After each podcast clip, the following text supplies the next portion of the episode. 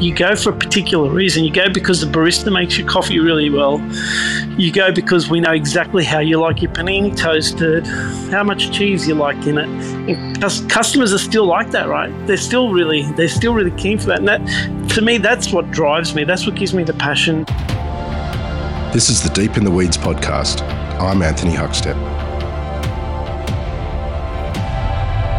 When we last caught up with Anthony Iacono, he shared the tale of moving from the corporate world into cafes and sharing his family heritage. He shared the realities of growing to eight stores and peeling back to just one. What does the modern cafe look like after the biggest upheaval the industry has faced? Anthony, how are you? Very good, thanks, Anthony. How are you going? I'm good. Um, it's been a little while since we caught up, and we had a ripping chat and delved into the your family's history and your culinary escapades. How are things at the moment?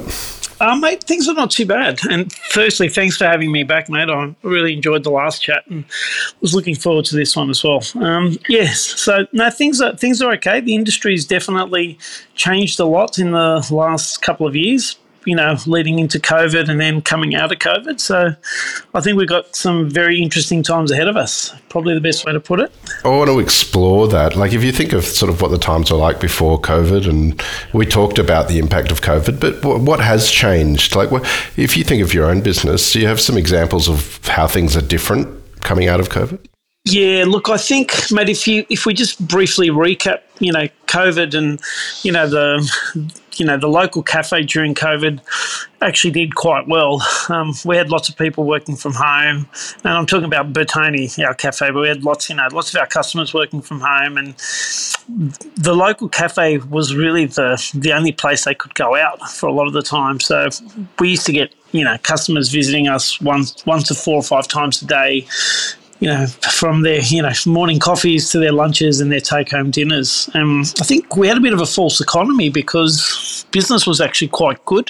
Um, you know, we ha- actually had quite a lot of business and, and people had money to spend because they weren't really doing much else with it. Um, they weren't going overseas. They weren't allowed to go really anywhere. They weren't going to any fancy restaurants because they weren't open. So we took a lot of the, the, the sort of the, the, the money that was available, I suppose, if you like. Um, and then we came we come out of COVID, um, which was say say about twelve to eighteen months ago, and the business was still very strong.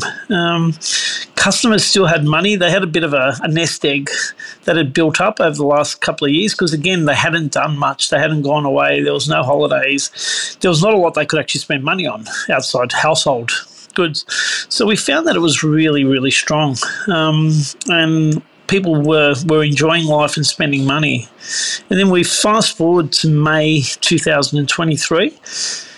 And I think we're finding that the the industry is stalling a bit, and especially you know I think cafes and restaurants in general, um, and specifically Bertoni it's we've got to stay very innovative to continue the momentum that we had.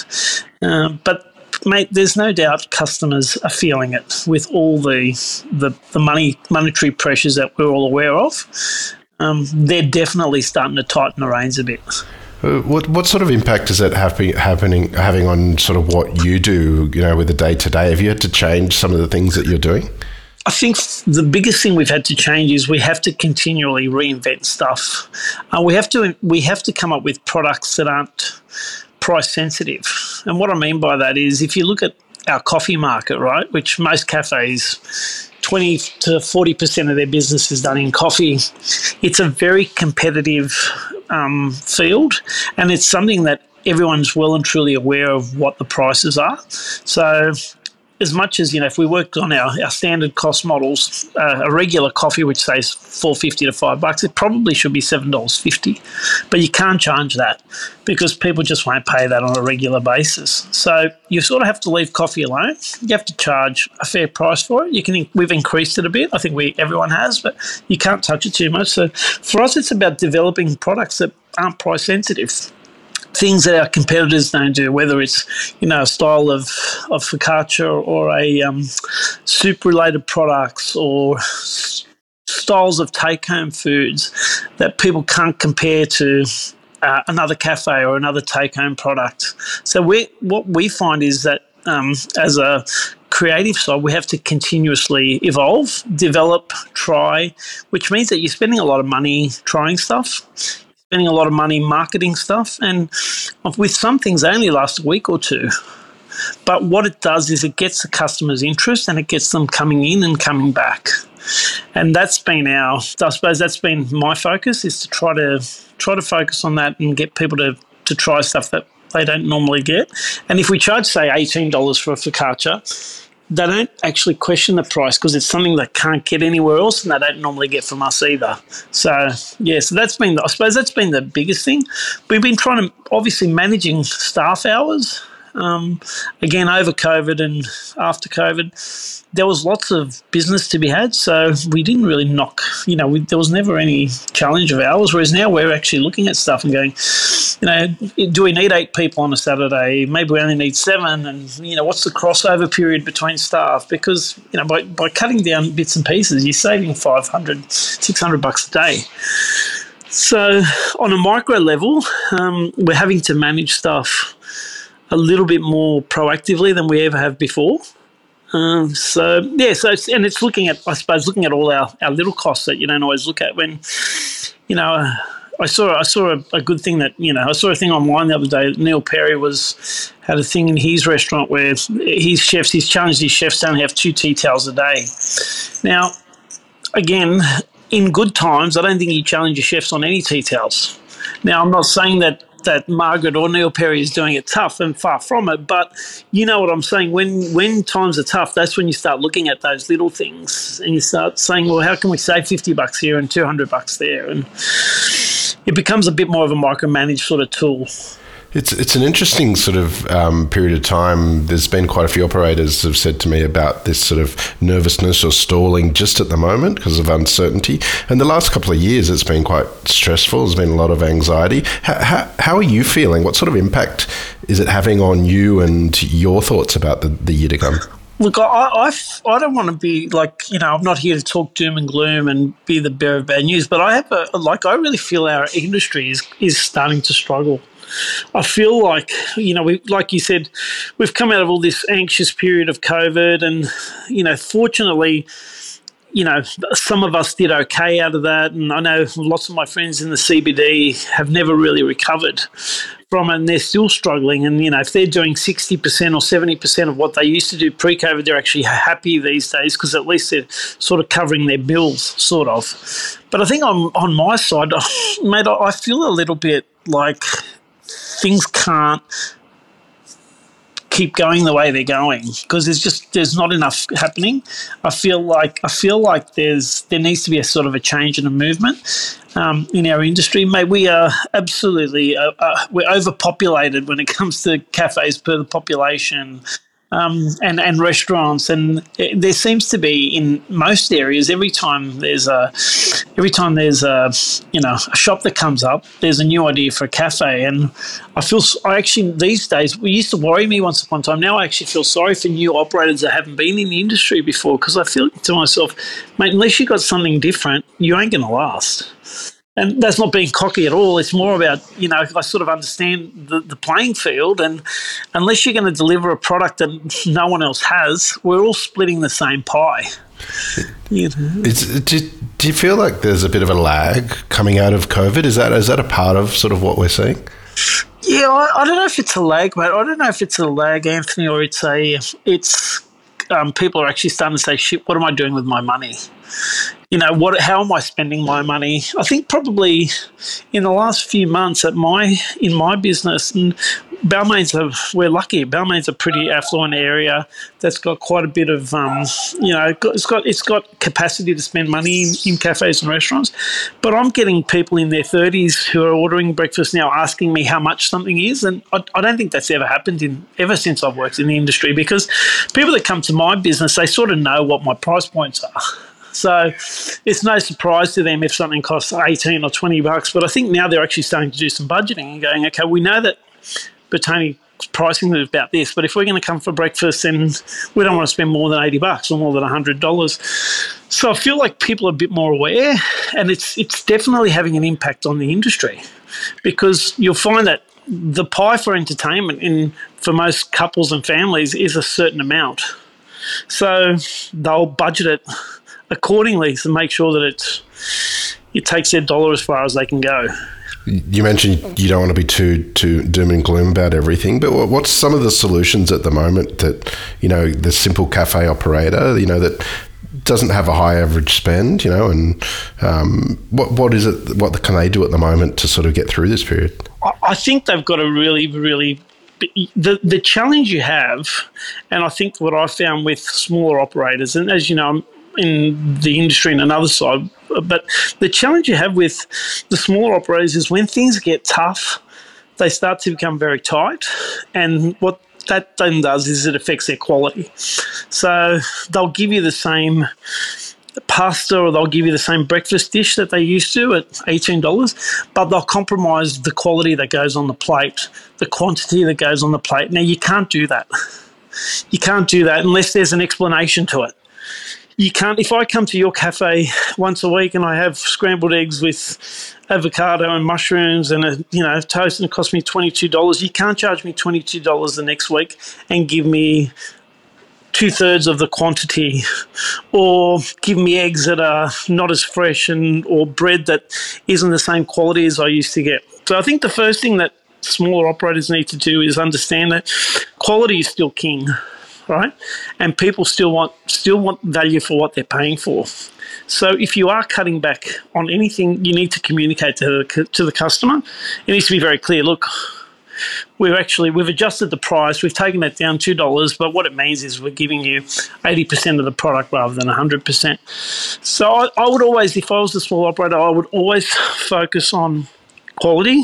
Don't cut back on your service because st- people still expect a level of service. So if you're again everyone understands that the hospitality industry has gone through a bit of a tough time and that they probably don't have the same amount of staff they used to pre COVID, but you can't have half the staff. Because what that then does is it affects how quickly the product goes out, the the state that the product goes out in. It affects the experience that the customer has. So what what you'll find is people are starting to lose customers because they're compromising how they serve them. So don't cut on don't cut down on your don't cut down on your quality with your service explain to people like if there's a if there's going to if there's going to be a wait if there's if it's different to be customers are really easygoing if you let them know what's going on. I found that over the last 19 years that customers don't mind change but you can't you can't not tell them when something's cha- when change is pretty big. You've also got to do stuff that you the guy next door doesn't do right? So again, if you go to most cafes where everyone's doing similar stuff, you know, baked eggs, this style of salmon, you've got to do stuff that's a bit different. You've got to come up with stuff, whether it's from you know your heritage or whether it's a health point of view or a, a vegan or a gluten free point. You've got to come up with something that's different, and then people find it very hard to compare you to the next person. So the the challenges are coming up with those few items that are a little bit different, not cutting back on your quality. And the, and the service like even on our side we have less staff than we used to but we're all hustling a bit harder. Right? Because it's just what we have to do. And maybe I didn't work as often in the cafe and now I'm I'm back a bit more. Because it's just what we have to do to make sure that we we keep the the cafe buzzing and at the end of the day we actually make a profit We've seen over the last couple of years quite a quite a few closures of you know renowned restaurants, but but but sort of this year we've seen quite a few as well. Like after after COVID, are, are people looking to get out of the industry? Are you seeing more businesses for sale and things like that? Yeah, yeah, there's definitely more inquiries. People looking. I think what's happened is, again, going back to COVID, there was a bit of a false economy of, you know, we're actually going okay as a business, we're not doing too bad. The government was giving us some subsidies. Everything was going okay. Then after COVID, money was being spent. Now all of a sudden, things are back to sort of normal. All the prices have, you know, all our cost of goods have increased. Our wage costs have increased. Energy costs have increased. So our expenses have never been higher. And to be fair, you can't really charge a hell of a lot more for a product. So you can you can increase your product ten percent, twelve percent, 15%, but you can't increase it fifty. You can't serve scrambled eggs for twenty eight dollars on its own. It just doesn't. You know, people won't pay for it. So. I've really found that people have got to this stage, and now they're coming into winter when traditionally most food places are a little bit quieter and they're thinking, you know what, I can't actually pay the bills. It's it's time to get out, and I think we're going to find a lot more of that in the next twelve months. And I just feel with the economy the way it is, and not only that, a lot of people in hospital they've just had enough. They've they've worked their rings off. They they they copped a, a hard hit over COVID, and they've got to the stage where they're like, "Is this actually worth it?" You know, the, the the wage that I'm taking home, the money I'm not taking home, is it actually worth all the stress? Yeah, there seems to be a real clear sort of line in the sand in regards to that because there's other people that are like, yep, it's definitely for me. This is the way that I want to move forward and stay in hospitality. You know, and if COVID taught us anything out of adversity, there's always opportunity. You know, what what, what are they at the moment? The opportunities are, are basically. I, think it's it's it's more getting into product categories that that aren't um, openly being discovered at the moment. I think it's doing things, and I think again, if you look at the growth places, they're doing things that are that are a little bit different. Um, there's too many of us doing the same things, right? There's too many. If you're the you know, once upon a time there was a local Chinese place in the in in your suburb or the local Italian place. Now the local Chinese place has you know, two Vietnamese places to compete with, and one Thai place, and another place that's a fusion Asian. So there's too much competition, right? So I think what needs to happen is you really need to rise to the top of that and come up with some different stuff because we're all competing for the same slice of the market. And you're right, the people that see opportunities, they're going to do really well. The ones that the ones that have been struggling, they're the ones that are thinking it's time to actually get out. And it's hard, right? It's hard to get out because with some of them, they've invested, you know, two hundred thousand, $2 million in their businesses. So it's very hard to just say to them, well, you know what, we're just going to get out tomorrow and realise 30% of what we've, what we've invested, because that's also not a great um, decision to make. There's, um, there are quite a few um, businesses for sale at the moment, and you not only have the institution uh, Bertoni, but you sort of delve in that world of um, brokering and things like that. What for, for young operators, you know, is, are there real opportunities at the moment to sort of pick something up and start their own business for the first time? There is. There's huge opportunities, probably more than ever. I've seen um, I've seen landlords that are really trying to um, that are really doing deals um, with people. I've seen there's places that you can pretty much pick up for nothing right? It used to be, um, it used to be, you know, you'd have to, even a, an average business would cost you 150, 200 grand. You can literally go into places now for 50 to 80 grand, which are ready to trade. Right, you can li- literally put a lick of paint on them. So for a start off of between fifty and hundred grand, you can go into a, a new premises and potentially paying rent that isn't over the top. So, for young people that have got a good concept, again, I would stress the fact that they have to come up with an idea that's different to the guys next door. Making a great coffee, when like Anthony, when we started 19 years ago, made you made an average coffee. It was better than most other people, and you did okay, right? Whereas now, unless you make a great coffee, you actually don't even get a look in in an area. So just a good barista making a great coffee isn't enough. A good chef who makes a good, you know, uh, who makes a good roast, it's not. It's, you've got to come up with what's what's the thing that makes you different. And I suppose as a young business, what the opportunity is, you can go in with one or two staff, you can specialise in a product, and if you're earning around about what you used to earn or a little bit more when you start, then you're in a good position to potentially do better than that in the next two to three years. And build a little business that you can potentially sell for more money than the 80 grand you paid for the for the business to get into in three or five years' time, you can actually make a little bit of an, a nest egg for yourself. There's definitely opportunities there. When we caught up last time, we talked about the sort of the origins of Bertoni, and it's become an institution in Sydney. And you, you sort of branched out to, I think it was around eight venues originally, and then peeled it right back. Um, what was important in building sort of to that many venues and to make a success of them? you had to stay real to your concept. I think, you know, one of the most important things was it's very easy to try to catch the next trend, to try to be, you know, to try to have that idea that, you know, people are lining up for that, you know, the famous cheesecake or something. But what's really important is when you when you go into other venues, number one, they've got to feel like the first venue, especially if the concepts are similar. When you're in one venue, the service that you give through your family is hard to replicate. So you've got to find people that are willing to embrace your culture. You've got to find p- people that are willing to to say, you know what, this is something I want to be involved in, and I want to do what the Bertoni boys are doing in their main store. I want to do it in this store. So you got to give you got to give staff the ownership of it, whether that's through training, through an in, through incentives, through some equity, whatever it may be. You've got to do that.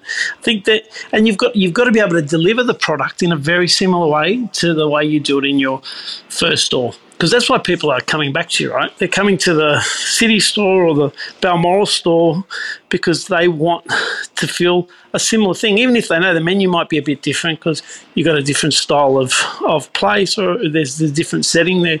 You've still got to have those core principles in place and product, service, consistency, none of that changes. And they're pretty much, they're similar for most businesses, right? They're similar for most businesses in that that's what people expect. That's what your customers expect. And that's where the challenges come. The challenges come because you stop doing that for some reason or you do it differently for some reason. You've had um, plenty of bumps and scratches over the last 19 years for various reasons in the industry. But what, what's sort of inspiring you at the moment about where we are, you know, with our food landscape and sort of what's what's lying ahead? Oh, uh, mate, what inspires me is the fact that people are so willing to still want to be served. There's still customers are still looking for excellent products customers are looking for customers love being served yeah? Whether it's you know fine dining where they're paying 500 bucks a head and they know exactly what they expect or it's coming into a place like ours where they might pay 30 bucks a head but they still get the love and attention but it's a different style i think. Customers those things are still what we crave right? I mean i'm sure you crave that when you go out to your local place if the pasta can be amazing, but if that extra bit of service and love isn't in it, it doesn't have the same feel to it. So I think people still want that. They still want that style of service. People are still really willing to pay because, again, wherever you're going generally you sort of know what you're spending you don't go to the, a fine dining place and expect to spend 100 bucks a head you know you're going to spend more but you want that that special service you want those special dishes the little things that that special that that fancy chef does for you and it's the same in the small places you go for a particular reason. You go because the barista makes your coffee really well. You go because we know exactly how you like your panini toasted, how much cheese you like in it. And customers are still like that, right? They're still really they're still really keen for that. And that to me that's what drives me. That's what gives me the passion to still want to back up at 4:35 a.m. on a morning and open the cafe at 5:30 and serve customers because it's bloody it's not it's not a normal time to wake up, right? at that hour but you become friends. Bertoni is one of those institutions that you've, you've as a Sydney sider, you've got to go to at least once in your life, if not multiple times. But what, what what's the secret to its longevity and its continued success? Mate, I think, oh, look, I think it's being able to change. I think you need, you know, as a business, you know, you can be an institution, and thank you for, for saying that Bertoni is an institution in Sydney. We, we really never take that for granted when people say that. You've got to really be open to change. You've got to understand that your staff changes. The way we managed staff 19 years ago is totally different to the way we manage staff now. Like our staff in our shops, they use their mobiles. Now, if you told me that like even seven years ago, I'd say, mate, Huck, you're mad. You know? There's no chance I'm going to get one of our young punks to be able to. But now we understand that if we give them some leverage and we show them that we're not going to micromanage them because this generation they don't want to be micromanaged right if we show them that and again we're not a fine dining place but if we show them that we trust them but don't take advantage of us and we won't take advantage of you then we find that they love our customers just as much as we love them right? We don't we don't we don't strangle them, and I think it's the same. It's we've had to change with our menu. Like once upon a time, we only did certain styles of food. We only did. Now we come up with new things that are only around for two or three weeks. Yeah, is that, is that challenging coming up with those new things? I mean, Bertoni's, you know, so um, entrenched with the heritage of your family and the food of your family. Is it is it difficult getting that balance? It's very challenging. Yeah, it is. It's very challenging, and I think it's also challenging because we run a, a kitchen that's got you know six or seven guys working in it. That they aren't very big spaces, so you can't complicate things. You know what I mean? We can't complicate because we, you know, maybe we're we're serving maybe fifteen hundred people in a day, so you can't complicate the fact that I can't make up a product that's going to make that's going to make the kitchen suffocate and to make 20 new things that is going to affect the other thousand customers that are coming in. So it's really it's really important. It is it is very difficult, but but I think business these days in any industry, and I'm sure you're finding it the same in, in on your side, it's challenging. And unless you keep changing, you fall behind. You mentioned that you're still getting up at 4:35 in the morning and. Uh, doing getting into Bertoni. Um, what what puts a fire in the belly? What do you love about sort of you know the whole Bertoni model and getting in there every day? I love the I love the energy, mate. I, I love the energy. I love the people that are number one. My staff, the people that we work with, are young and enthusiastic, and and they drive us to stay young and current. Um, we've also got our, our customers that for some of them have been coming in for 19 years every single day. Every day, every day, unless they're sick or overseas, they come in every day. Some of them two or three times a day. We've got customers, and I think I mentioned it in the last the last chat we had. There's customers that'll that'll come in that you know are in their 80s that have been coming in since they were in their 60s, right? And there's and there's guys and there's sometimes we have trades guys that come in for two or three years while they're just doing a job in the area and th- they inspire us because they come in and they're so happy to see us. For some people, we are the best part of their day. Honestly, and we are, and I think that's something that it takes a while to to sink in. It takes a while to actually believe because it's like you know we're just the coffee. We just they just come here for to get one of their one of our paninis or, or a pasta for lunch. But for some of them, it's actually the best part because they got a lot of shit going down in their own side, whether it's at work, at home, whatever their circumstances are. This is their little escape. Well, um, you mentioned there's this little bit of a stalling at the moment and nervousness. What do you hope um, for the year ahead? I hope I, I hope that people find their feet, uh, especially especially on the economy side.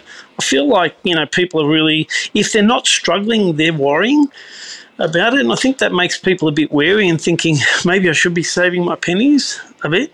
I feel like, look, mate, it's and again we've been around for 19 years, so we've seen this cycle before, but there's definitely a concern for people in their spending habits right? They're like, mate, whether you've got a $200,000 mortgage or you've got a $4 million mortgage, it's still a mortgage and it still has to be paid and it still comes with its challenges, right? And I think that's what I think, what, what I've realised um, dealing with people in this environment for so long is they'll, they'll have the same issues.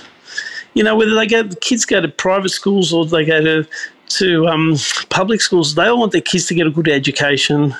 They want to make sure they pay the bills. They want to be good parents. They want to be able to take them for a um, for a pizza once a week, maybe take them to the footy. They still want to be able to spend that money. When that doesn't happen, it puts a bit of pressure on everyone, right? And I think that's so. What I'm hoping for is things settle down a bit. Um, the economy livens up a bit.